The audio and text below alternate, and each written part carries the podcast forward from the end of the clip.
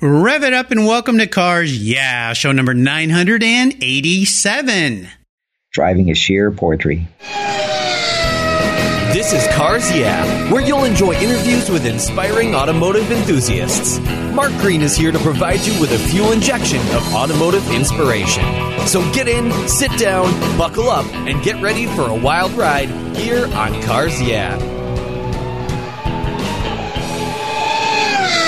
Hello, automotive enthusiasts. I'm a revved up and so excited to introduce today's very special guest, Luis Martinez. Luis, are you buckled up and ready for a fun ride? I am ready to party. All right. Luis Martinez was born and raised in Cuba. His passion for sports cars and racing was launched when his father took him to watch the Havana Grand Prix in 1960. Inspired by watching Sir Stirling Moss take the checkered flag piloting that white birdcage Maserati. Oh, I'm jealous you got to see that. He recalled that day and in 1998 wrote his first motorsports article. He has since authored two career development books, Getting There and Getting There Volume 2, plus many business and motorsports articles for Gannett, Motorsports Marketing Resources, Victory Lane Magazine, and many others. He holds a BA in psychology and a master's in counseling and he's a certified track instructor at the level of mentor instructor. So, Luis, I've told our listeners just a little bit about you. Would you take a brief moment, share a little bit more about your career and a very obvious passion for automobiles? Yes, thank you, Mark, for inviting me to be a guest on your show. And I look forward to learning from you about how to do this for reasons that I'll tell you later on for my 501c3. I did retire from Xerox a number of years ago, and I continued to work as a consultant on my own in management consulting.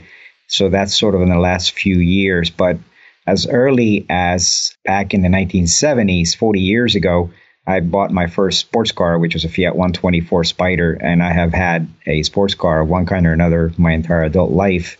And now, 40 years later, I'm still driving. I just bought a, a, a Porsche Racer in 996, and I've always been able to figure out a way to include my sports car racing and my sense of what a sports car can do besides my daily driver. Even when I was having a family and children and all that, I always found a way. I love this story, and it's a nice lesson for our listeners out there that maybe don't work in the field of automotive, but that's their passion. That there's a way to incorporate this into your life. There's lots of different ways.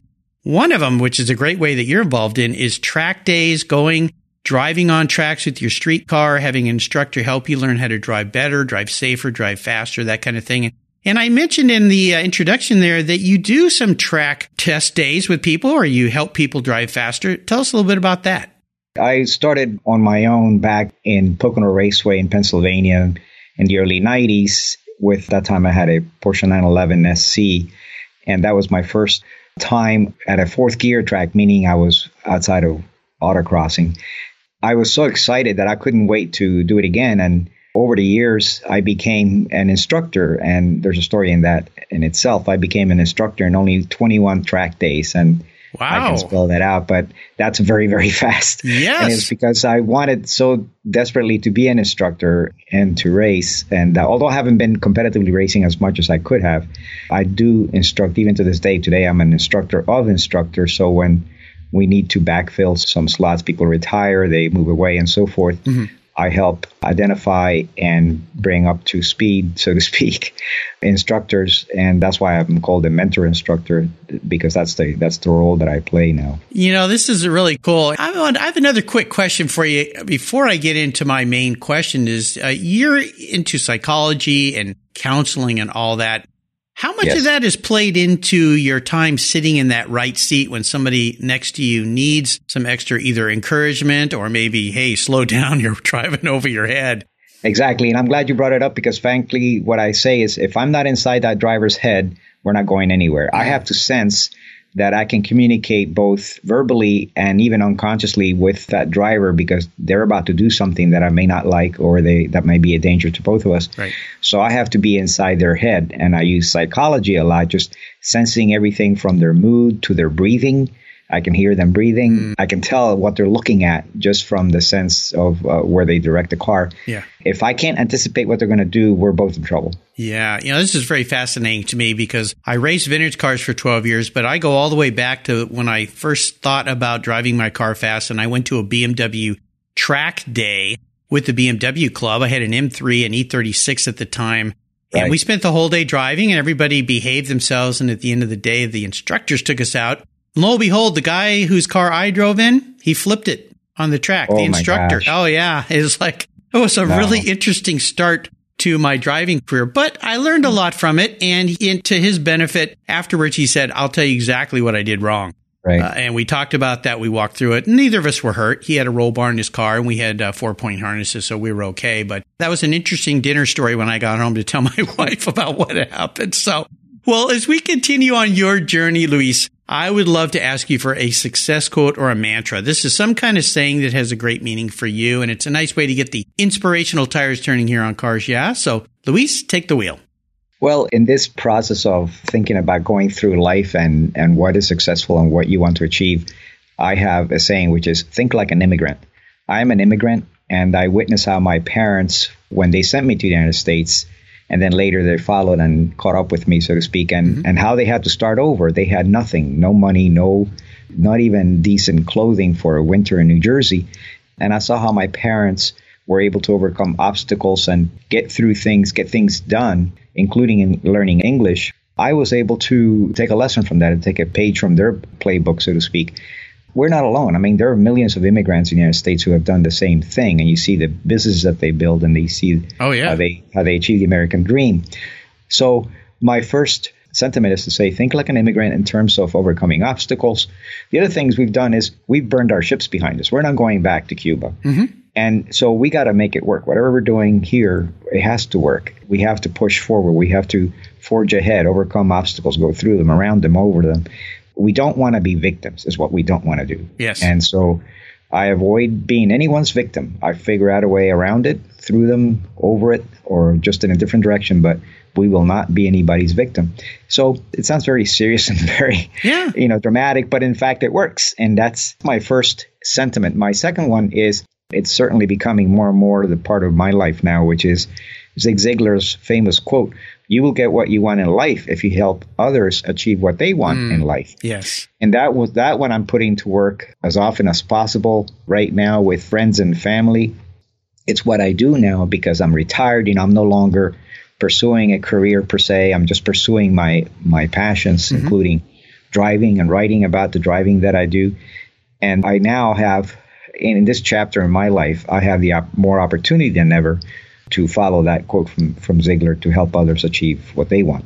You know, I've got goosebumps, I have to tell you, with listening to this because it is such an inspirational story. Come to a country with nothing and build a life from that. Embrace what you can have by working very, very hard. And the fact that you added to that, don't think like an immigrant, a victim that goes for anybody. Even if you were born in this country, don't think like that because you will be that. Right. Think otherwise. But I love the Zig Ziglar addition to that give back because it is when we give that we get so much more. And, and people that figure out that secret and you figured that out in life because you became a psychologist, a counselor, you help people.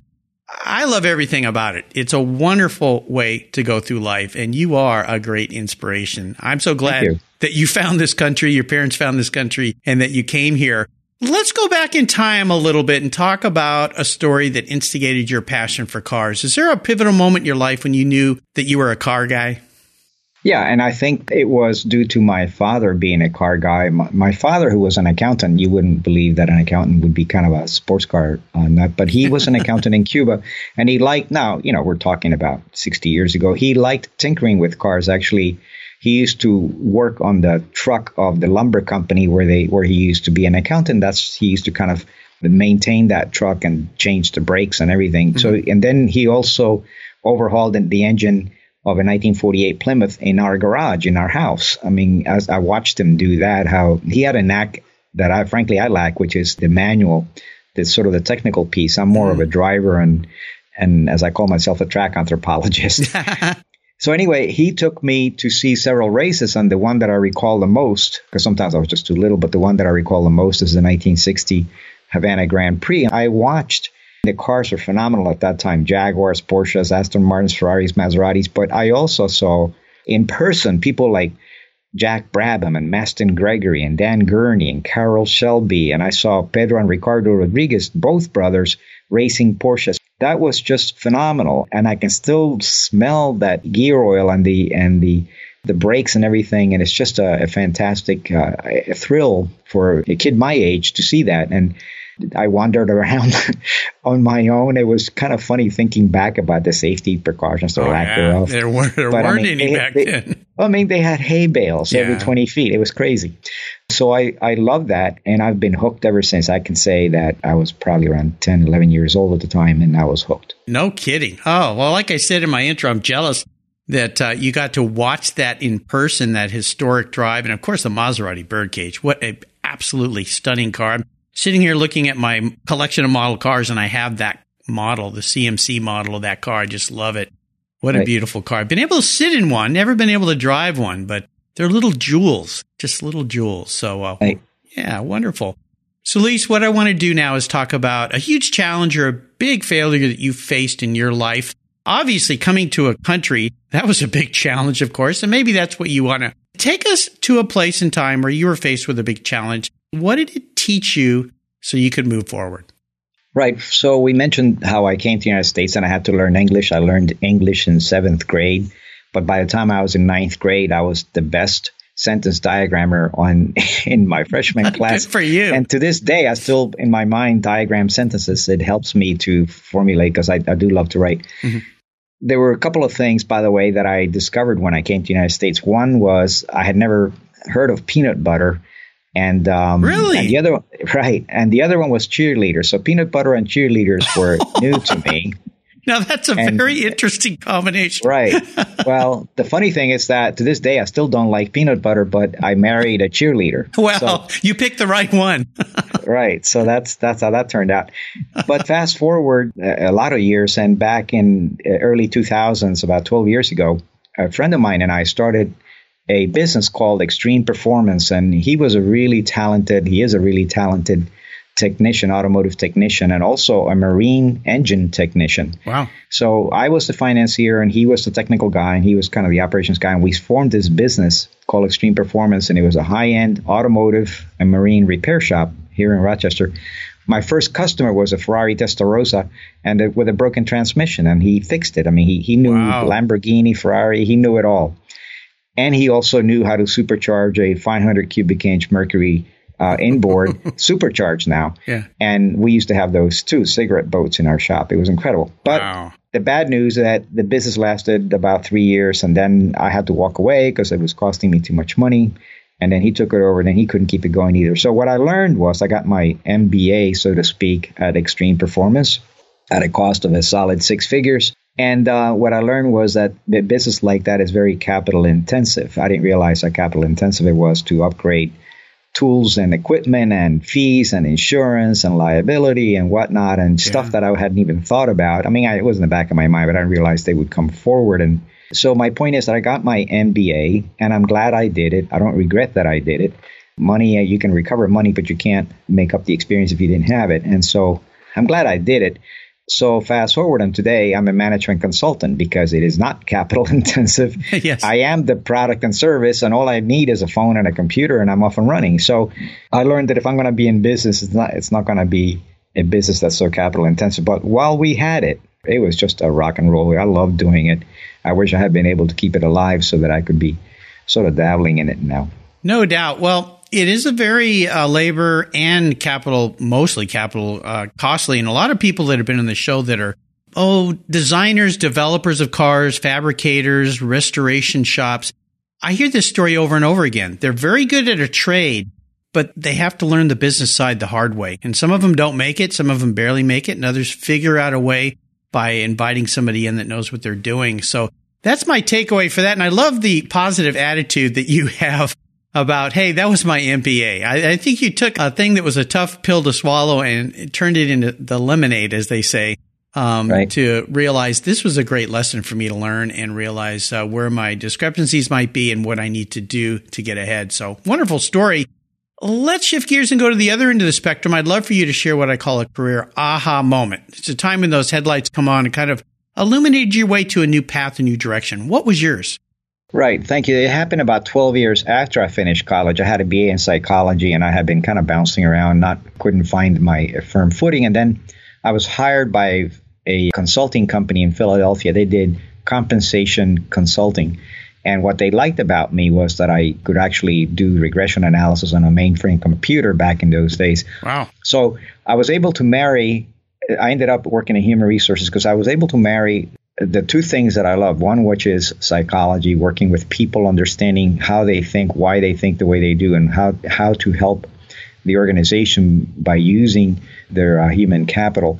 And at the same time, I'm a businessman. I love business. I like but business models. I, I try to understand how things make or don't make money.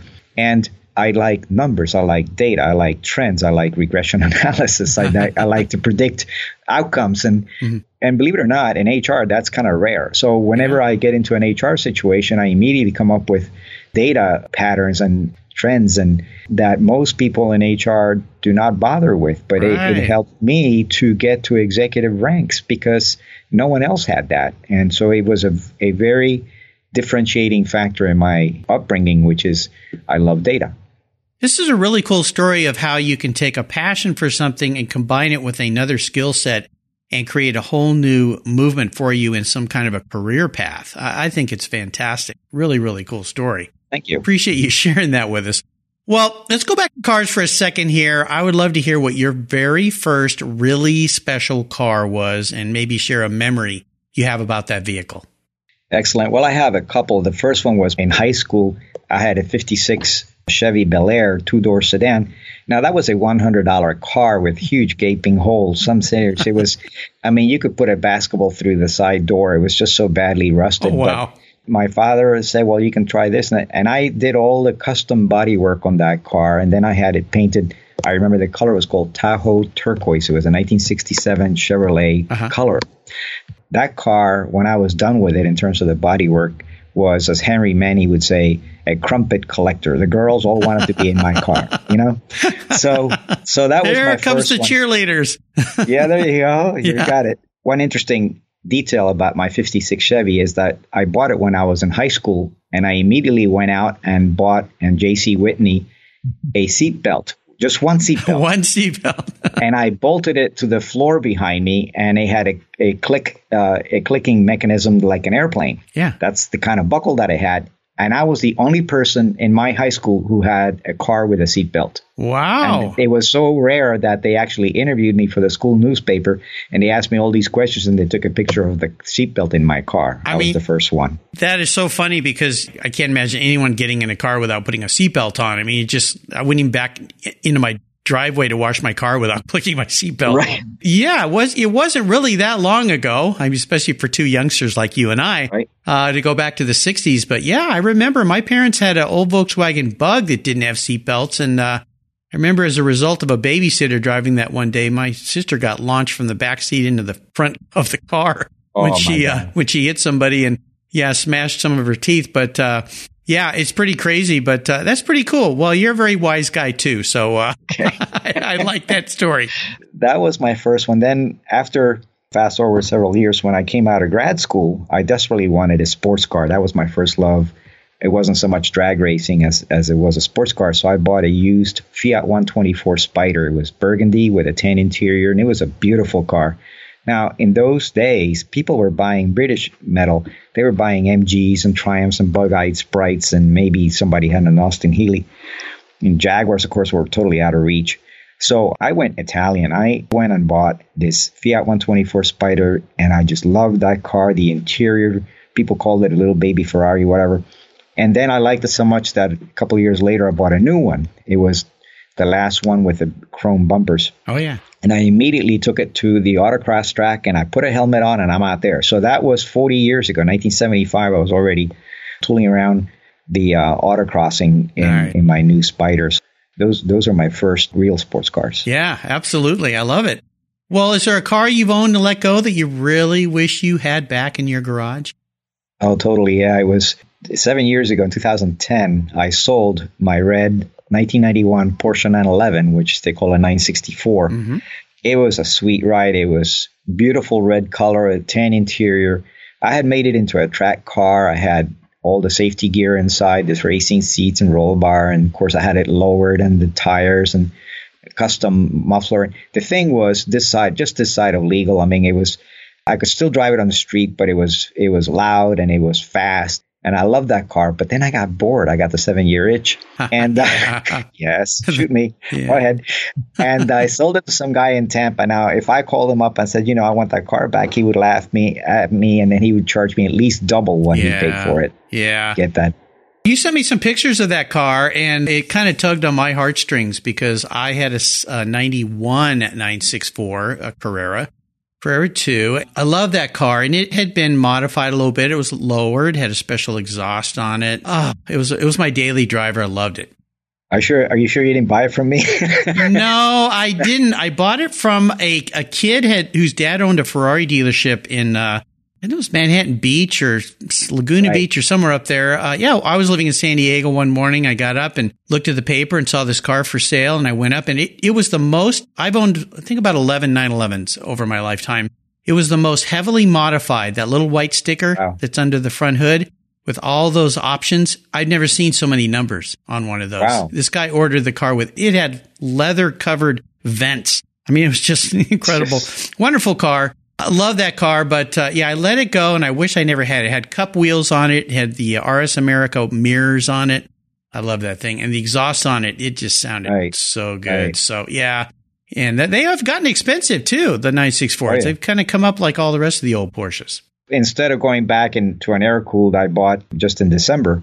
I towed home from from Michigan a 2003 996 race car Ooh. that's been that's been totally developed. I'll send you pictures later. Yes, it is uh, totally over the top. It's it's the guy put over six figures into it, oh. and and I I bought it for a song, so I haven't tried it yet. It's been I brought it in winter, oh, so I yeah. haven't. Gotta wait wait till things yeah. thaw out. I have to wait till April. Yeah. yeah, absolutely. Oh, sounds cool. Well, I'll look forward to getting some pictures from you. Yeah. Well, what has you excited and fired up this year? What are you working on that has you just ready to go? I've had three projects in mind, and one is diminishing, and the other two are rising. The, the first one that's min- diminishing is my management consulting. I've been managing, I've been consulting now for over 10 years. That's winding down by preference because I want to give more time to my other two projects. Uh, the other two project, one is racing. I just bought this new car, or new to me, that I want to put on the track, and I got to get it ready for the track. And as part of that, there is, of course, the instruction that I do as well. And also, I'm phasing into motorsports journalism. The reason uh, I'm talking to you is because we have a mutual friend, Peter Barraza, who yes. runs Motorsports Men, yeah, Motorsports uh, Marketing Resources, and I've published for him. I've done some articles for him over the years. Another uh, magazine that I'm writing for is called Victory Lane Magazine. Oh, yeah. It's a magazine based in Palo Alto. Anyway, so what I'm saying is that I am progressing towards more driving, instruction, and also motorsports journalism. So that's my second project. And my third project is a not for profit called Hope and a Ladder. It's based on the premise that, like as I said before, think like an immigrant, that these immigrants who have come to the United States and they have been successful, they have been able to achieve the American dream. I want to do what you're doing. I want to interview them, create a podcast based on their experiences, how they did it. That's why my not for profit is called Hope period and a ladder period. Basically, inspiration and a process. Here's what they did that should inspire you, and here's how they did it. These are the processes, the things that they did to to accomplish that. So, Hope and the Ladder will be launched very soon. I have a, a website under construction. I need to learn all these all your tricks for podcasting. there you go. Uh, that's the techno- That's the part that scares me. I can meet people and, and I can write, but I just don't know technology. But anyway, I will float this thing. I have a small board of directors who are helping me, and by spring I should be announcing it and having it out there. And that's my third project. So those are the things that keep me, other than family and daily chore, but the, my family is very important, of course. And those are the three projects the management consulting, the racing and motorsport journalism, and Hope and the Ladder. That's a lot right there. You know, this is, again, you continue to inspire me here, and uh, I'll let our listeners know if I can give away Luis's age. He's 70, right? 16 well yeah almost 69 70 okay yes. i'm sorry i pushed you over the edge That's, that's okay six months from seven well you're a very right. young guy i'll tell you at heart you. and in spirit and in voice and, and i'm so inspired by what you're telling us here because i love i mean i love the idea of the podcast you're going to do this is so needed right now i think right. in the country and i think totally. you're hitting a really good time uh, also want to mention um, Victory Lane Magazine. Dan Davis, the publisher, has been a yes. guest here on Cars Yeah. Peter Barraza, MMR, he's been a guest yes. here on Cars Yeah. Two great guys that I want to do a shout out to. But I love this whole concept of what you're doing. I think this is great. And uh, if you need any help with learning some of this stuff, you just call me because I was in your shoes, buddy. I mean, I was so far out of my comfort zone when I started this podcast. I didn't know anything I figured out how to build a website. I figured out how to record. I'm, I'm happy to help you because I'm so excited with what you're doing. Right. So, uh, we'll connect uh, here and I'll get you over that hump of being concerned about technical stuff. I'll tell you, my IS guy, he sits right behind me here. When I turn around, there's a mirror. I look at myself and I say, is IS in today? And he looks back with a blank stare going, huh? you just have to do it. It's, uh, you know, it's right. like these young kids with technology and smartphones and computers. They just start doing stuff and you figure it out. But uh, I'm happy yep, to, happy to help you. Do. Very excited for you. Very excited for you at this ripe young age in your life. You're reinventing yourself yet again. This is fantastic. Well, here's a very introspective question for you. If you were a car, what kind of car would Luis be and why? Right. Thank you. I would be a Porsche 911. Why? well, you know, over the years, I've been blessed that I've enjoyed many years of experience as a track instructor and half a dozen racetracks, including, by the way, Monticello Motor Club. Ooh, yes. I was instructor there for six years. Nice. And uh, I've had the chance to flog everything on the racetrack from Miatas to a $3 million custom built McLaren P1. And virtually Ooh. every sports car in between those two. My pick is a Porsche 911 because – frankly does everything that they claim it can do mm-hmm. and much more. I mean, it's truth in advertising. I think that a lot of talent and experience is necessary to drive a 911 or a Cayman at the edge of physics. I mean, as much as I've driven them, I have never taken them to the edge where I think I'm in danger. That's how much they still have left. Mm-hmm. I think the car over delivers. I wrote a, piece about 10 years ago comparing, at that time, it was a brand new 2004 Ferrari 360 Modena and a Ferrari 360 Modena Challenge Stradale yeah. with a Porsche 911 Turbo, all the same day. All they were all brand new, same owner, by the way. And it was fantastic how the Turbo just kept it all together. I mean, in the Ferrari, I was scared because I knew that I could overstep the limit, and then it would be. And and in the, in the Porsche, I was driving just as fast, but I felt, you know, I'm at home. You can take a 911 to the track and flog it for three days, a three day weekend, flog it and then drive it home turn on the air conditioner and your stereo or open the sunroof and, yes. and your girlfriend will be smiling all the way home it is a rare car that you can do both sometimes you can do one or the other but both that's pretty rare porsche there is no substitute there's a reason why that line has stuck with their marketing department for so many years and my listeners sure. know i'm a big fan of porsche 911 so i'm, right. I'm very biased but uh, I like that. I like that very much. Well, Luis, up next is the last a lap. But before we put the pedal to the metal, let's say thank you to today's Cars Yeah sponsors. Hey, Cars Yeah listeners, this is Mark Green. I've been using Covercraft covers to protect my cars and motorcycles since I was in high school, way back in 1975. But Covercraft has much more to offer than just vehicle covers. This time of year is very hard on your vehicle's interiors. Rain, snow, dirt, and mud gets into the carpet and the seats, grinding away and destroying the original materials. It's important to preserve and protect your special ride with Covercraft floor mats and seat covers. That's what I do. They offer a wide variety of styles, colors, and materials, all designed to fit like a glove. They're easy to install and provide for anchor points and airbags for safety and a perfect fit. Protecting your vehicle adds value when you go to sell it too. Simply go to covercraft.com and order the style and color you like best and boom, you're set. You'll thank me and your vehicle will thank you as well. That's covercraft.com and tell them Mark at Cars Yeah sent you. That's covercraft.com. What's every automotive enthusiast dream? To design and build that perfect garage. My friends at Metron Garage are a group of creative talents who've combined their passion for cars with their careers in architecture. Their service includes unique garage design and state of the art fabrication. They will create the coolest custom garage for you and your vehicles. Metron Garage's system features fully engineered commercial grade material and structural framing that's stronger than traditional construction.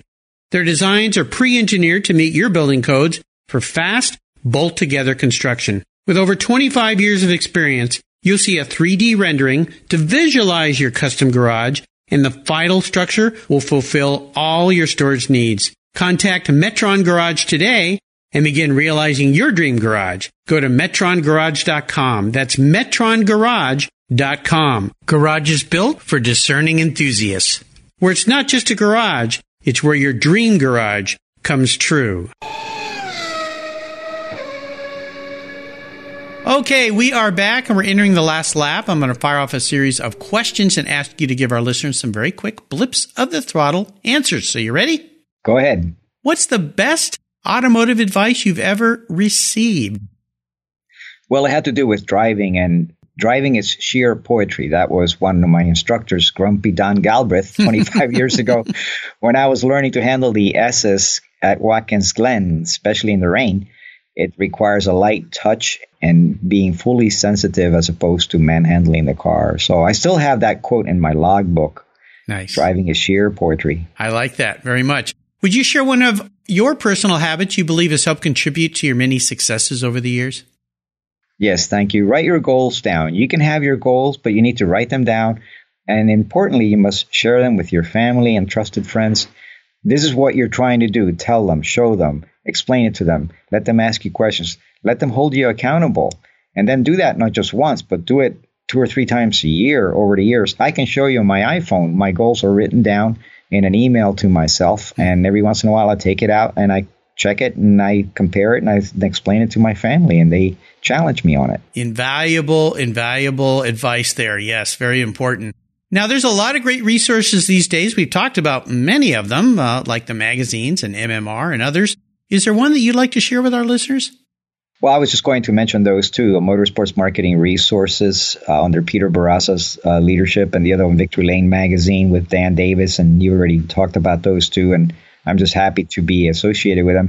In terms of some shopping ideas, I found my car that I just bought in the PCA.org classifieds. I was surprised that it was in there. Most people resort to Rennlist. I, I found the PCA.org classifieds to be easier to read and manage. And the other one is I buy for, for years now, I'm going back almost 20 years, maybe 20 years. I buy all my tires and brake products from Tire Rack. They have been not just the, and I'm not shopping price or anything. I'm just shopping value and advice. And I, I can tell you stories that I call Tire Rack and I, and I present the situation to them and the guy actually can help me through it. Yep. That's pretty rare. Yeah. I bought many tires from Tire Rack over the years for right. sure. Now, if you could have a drink with anyone in the automotive industry, living or deceased, who would that person be? Well, actually, I have two. One is in history, and that's Juan Manuel Fangio. When I was growing up, he was my idol in mm-hmm. Cuba and United States. And this fellow, he began, he's an Argentinian. He began racing when he was in his 40s. By the way, another one who began racing in his 40s was Paul Newman, and yes. he raced until 83. Yeah. And I've seen Paul Newman at, at different tracks over the years before he died uh, some years ago. But Juan Manuel Fangio was a, a, guy just from from nowhere. He came out of nowhere and became a five-time world champion, which was unconceivable back in his day. Especially how dangerous it was to race in his day. Yeah. The second one is Roger Penske. I just saw Roger Penske in Daytona a few years ago. Excuse me, a few weeks ago. I was at Daytona. There he was, and I chatted up with him, and he stops and talks. Roger Penske used to be this fellow back in the, in the late 50s who was driving a Corvette and today he is a movement. He is a force yes. in the in international racing. He's got a 26 billion dollar enterprise. He has like 50,000 employees and 200,000 vehicles. And I saw him at Daytona three weeks ago, and I chatted with him like he was my next door neighbor. yeah. I, he's one of the people that I just because I'm a businessman, and he is a businessman more so than a racer, but he's in the racing business, but it is a business. And I just absolutely can't say enough about Roger Penske and what he has done with over over the, over the decades. Yeah, I would love to get him on this show. He's very difficult guy to nail down. He's so busy and he's very humble. Doesn't yep. really like to do interviews and things like that, but the empire he has built is formidable. And I don't think yes. a lot of people realize how in depth and huge that it is. But The other two folks you mentioned, wouldn't it be fun to sit down at a table on a little Italian restaurant or over a glass yep. of wine and talk with uh, Mr. Fangio, which would be cool. Right. I saw him at Pacific or uh, Laguna Seca years ago when he was the featured guy there. Uh, he signed a hat for me that I've still got. And oh, I um, envy you. and, and, Paul Newman. I mean, you get those two guys together. That would be a very fun talk, I think, for sure. Right. Very nice. Well, how about a book? Is there a book you'd like to share with our listeners? Well, you know, I have a, a soft spot for classic racers from the 50s and 60s. So I have a big picture book by Tom Burnside, which is kind of a coffee table book. Mm-hmm. It's called American Racing by Tom Burnside, B U R N S I D E, and it's it's basically just wall to wall black and white photographs of that era of racing in the 50s and 60s. You know, when I was a kid. And so over the years, I keep looking at that book and just enthralled by by what it has and the content and and frankly, how it depicts how dangerous racing was in that era. Yeah, absolutely. I have that book as well. It's a wonderful book to have in your library if you love to have a complete library. And I remind our listeners, you can find a great place in the Cars Yeah website called Guest Recommended Books. I've made it real easy for you to find all these great books, including this one that Luis has recommended on the Cars Yeah website. And by the way, you can check out all the other great recommendations that Luis has given us today on his show notes page at Cars Yeah. Just go there and type in Luis, L-U-I-S, Martinez into the search bar and his page will pop right up. All right. We are up to the fun part, the checkered flag, as if we're not having fun already. I'm going to buy you any cool car on the planet today. Doesn't matter what it costs, but it's the only collector car you're going to get to keep. And you can't sell it to buy a bunch of other toys with. You got to keep it and I want you to drive it. So what's it going to be? Sure, that's easy. It's a 1965 Chevrolet Impala two door hardtop. Now, why that car? yeah, well, you, you, completely it, befuddled me here. right. It's not a racing car, it's not a sports car, but it has huge memories. My father, who was a car lover, it, eh, when I was in high school, bought a white 1965 Impala two door hardtop. Now, you got to put yourself in the context of that era. That was a beautiful car. There's the lines on that car, the two doors, the two door hardtop, had just a flowing line, especially from the rear quarter. And the other thing that I remember distinctly is it was the first year that the Chevrolet, that any car had curved side windows. If mm-hmm. you think about the 64 Impala, it had straight windows. The mm-hmm. glass was straight. But in the 65, the glass was curved on the side windows. And that was mm. the first year for that. And yeah. Chevrolet had that unique feature in those days. And it's also the, the car that I used to go when my 56 Chevy wasn't working. I used to go on dates with. My father would let me drive it. And it was just a gore to show up in that car back when I was in high school yeah. at any event was just absolutely over the top. Oh my gosh. Yeah, you totally tripped me up. I thought for sure it'd be some kind of iconic Porsche, but, uh, you know, this is kind of somewhat appropriate because when I think of your very, very early roots in Cuba, you think about all the old 50s. Well, this in case was a 65, so a little bit later, but right. you think of all those old Chevys driving around in Cuba all the time, kind of paints a pretty picture. But the 65, yeah, that was a very cool car. And I don't think too many people know about those curved windows too. When you see one in real life and you sit back and look at it, you go, wait a minute something's different here. So, all right. Well, that shouldn't be too hard for me. I will get to work on that, Luis. You have taken us on a great ride today. I've really enjoyed getting to know you. I'm so happy that Peter Barraza connected us together. And I want to thank you for sharing your automotive journey with me and the Cars Yeah listeners. Could you offer us one little parting piece of wisdom or guidance before you head off into the sunset in that 65 Chev Impala hardtop? Well, thank you, uh, Mark, for having me on your show. I really appreciate the opportunity to share with uh, folks who share the same mm-hmm. the same uh, passion that I do for cars, especially sports cars. My advice again is think like an immigrant. Now, I've described it earlier. I'm also a faith based person, so a lot of my advice is grounded in spiritual principles. But in the secular sense, think like an immigrant, meaning don't be a victim, find a way around, find a way over, through, under it, whatever it takes. But there is a way, and you can find it, and it's to each of us to achieve the American dream. Absolutely fantastic. And again, what's the best way for our listeners to follow along with you and learn more about what you're doing and find this uh, upcoming pod? I have a Twitter handle called at Quick37 Racing. Quick37 Racing, all one word, which is where I share most most of my content concerning my racing motorsports uh, journalism. My business website is called humancapitalsp.com, humancapitalsampaulsp.com.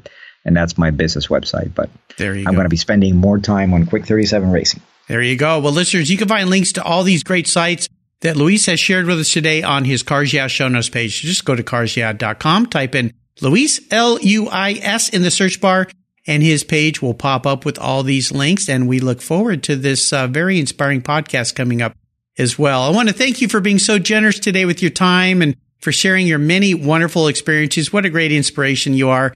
Until you and I talk again, I will see you down the road. Thank you, Mark. You're welcome. If you own collector cars and still have a little bit of money left over, congratulations. You're ahead of most people. But what should you do with the money you don't spend on cars? Talk to Chris Kimball, certified financial planner practitioner. For over 20 years, he's been helping people just like you and me with their financial planning and investments. And he's a car guy too. Call 253 722 PLAN. Or you can view his website at www.chrisvkimball.com. Make sure your investments are running on all eight cylinders, or 12, or 16. Securities through Money Concepts Capital Corp. Member, FINRA SIPC.